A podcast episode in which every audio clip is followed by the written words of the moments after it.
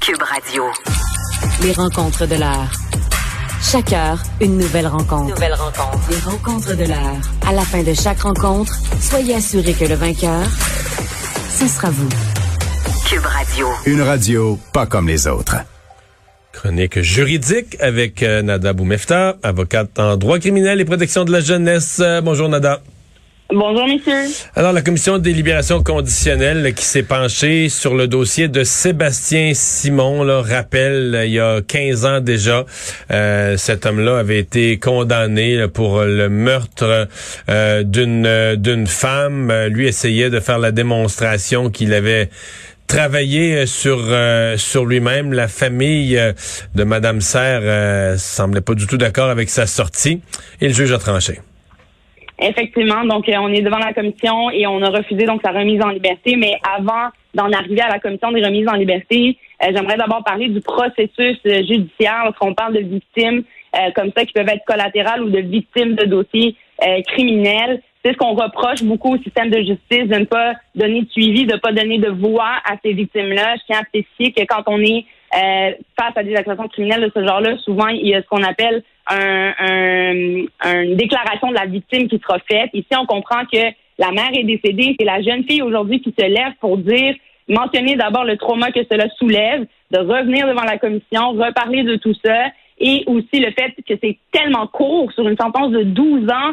C'est à 5 ans qu'elle doit revenir et parler de tout ça. Et le fait qu'elle n'ait pas vraiment tenu compte euh, d'elle par rapport au système et au fonctionnement euh, criminel de ce dossier-là, j'aimerais quand même mentionner que lorsqu'il y a des plaidoyers communs, par exemple, ou des recommandations communes, c'est ce qu'on entend souvent dans les médias, ben souvent les deux avocats en poursuite et en défense prennent le temps de discuter, se basent sur des faits des points euh, juridiques pardon et des faits clairs avant d'en venir à une conclusion. Tiens à mentionner que la Cour suprême a tranché que si un juge juge déraisonnable une, une situation commune, il peut euh, il, euh, il l'a changé, en fait, en donnant une sentence plus grande ou plus légère. Mais voyons, avec les nouveaux tribunaux euh, en violence conjugale en matière d'agression sexuelle, si on ne pourra pas ouvrir l'étendue, entendre les victimes collatérales aussi dans cette affaire-là. Et je tiens à mentionner que le DPCP, normalement, est en contact avec les victimes, leur mentionne chaque, à chaque étape qu'est-ce qui se passe, et avant d'accepter un plaidoyer ou une sentence commune, ils avisent les victimes dans les dossiers sur quel chef ils vont plaider, de quelle façon ça va être euh, purgé, quelle est la sentence qui sera euh, faite. Et je tiens à mentionner que parfois les victimes refusent et les procureurs nous reviennent avec un refus d'offre ou une position comme quoi on va procéder dans les dossiers. Encore une fois, mention sur les informations qui sont divulguées à cette étape-là. Lorsqu'on plaide coupable, il y a une suggestion commune, on s'entend, il n'y a pas de faits qui sont présentés devant la Cour, mais si les parties le désirent, on peut faire une preuve sur sentence. Et là, ce serait peut-être intéressant d'entendre, oui, les victimes ou les victimes collatérales, mais parfois, on, on passe cette étape-là aussi de notre côté en défense ou en, poursuite pour éviter le trauma de passer devant la cour et raconter ces histoires-là quand quelqu'un admet les faits euh, reconnu contre lui. Alors, il y a aussi tout ça qui vient euh, en contradiction dans le système, mais clairement des réflexions à y avoir pour mieux supporter les victimes et les victimes collatérales dans ce genre d'affaires. Parlons euh, de la DPJ. il manque de familles d'accueil? Qu'est-ce que je peux vous dire, messieurs? C'est urgent, c'est rouge, c'est chaud. il faut agir. Euh, et là, on parle, entre autres, en Mauricie, de manque de familles d'accueil. On parle là, dans notre jargon à nous, ou pour moi, de familles dans le sud, dans des communautés où il, il devrait y avoir des ressources, où on devrait avoir accès à des familles d'accueil. Pour mentionner au grand public, lorsqu'on s'implique dans la vie d'un enfant, peu importe son âge, normalement, la première, première place où l'enfant devrait être, avec les parents, même si ceux-ci ont des problèmes. C'est quand on veut s'assurer que cet enfant-là, par exemple, les parents prennent des démarches et que l'environnement est structuré, mais ils peuvent maintenir l'enfant avec les parents. Sinon, on va aller voir auprès de proches, de familles euh, étendues, grands-parents, euh, tantes, oncles, etc. Après, on va à la famille d'accueil et après, on se rend à ce qu'on appelle des foyers, des euh, maisons pour jeunes.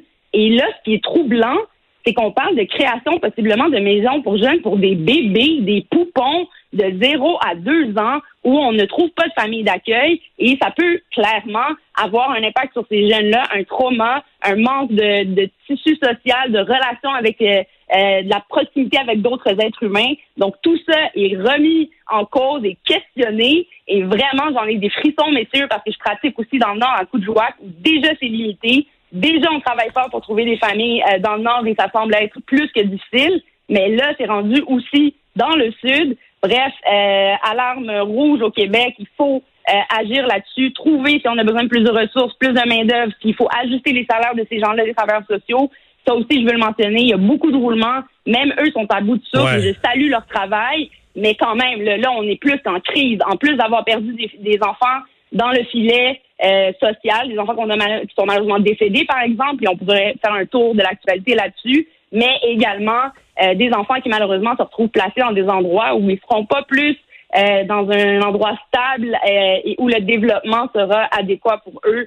Alors, euh, en tout cas, je- j'en tremble un peu dans ma voix, mais je- j'espère qu'on Mhm. Mais c'est- agira et j'espère que le gouvernement agira là-dessus. Ouais, et c'est pas un sujet facile quand même parce que des bonnes fa- euh, les gens de la DPJ vont dire des bonnes familles d'accueil là, c'est de l'or en barre parce que euh, t'as toujours la crainte puis on a, on vu des exemples plus qu'un, c'est des familles d'accueil qui le font pour l'argent, des familles d'accueil qui le font parce que euh, le bonhomme est pédophile puis veut rentrer des enfants dans la maison.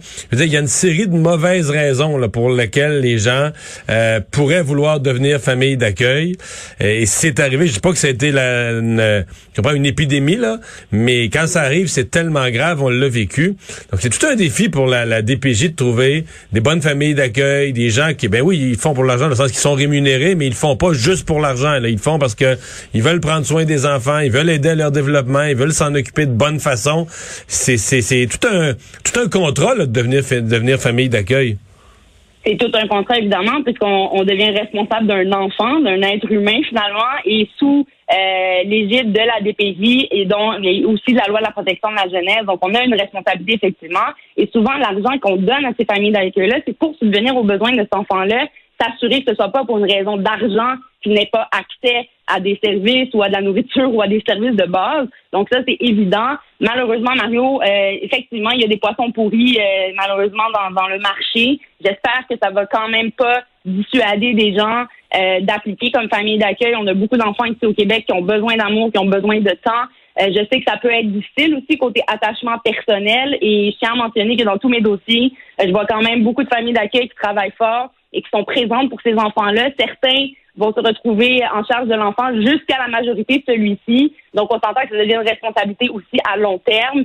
Euh, mais je tiens aussi à mentionner que oui, j'en ai vu dans des dossiers des familles d'accueil moins roses où on a on a dû aller devant les tribunaux pour sortir cet enfant-là de cette place-là. Mais justement, les filets normalement existent, les travailleurs sociaux sont là. Et je pose la question à un autre niveau de problématique justement en tant que soutien, est-ce qu'on manque pas de soutien auprès des familles d'accueil? Est-ce qu'on devrait pas leur donner accès à plus de services, elles aussi, et voir aussi les intervenants qui sont autour pour éviter que ces poissons pourris-là n'aient accès à ces enfants-là, mais bien sûr s'assurer qu'on ait quand même des gens disponibles pour pas perdre cette humanité-là auprès de ces jeunes-là qui ont besoin euh, parfois d'être placés en famille d'accueil et malheureusement on comprend qu'on en manque en ce moment.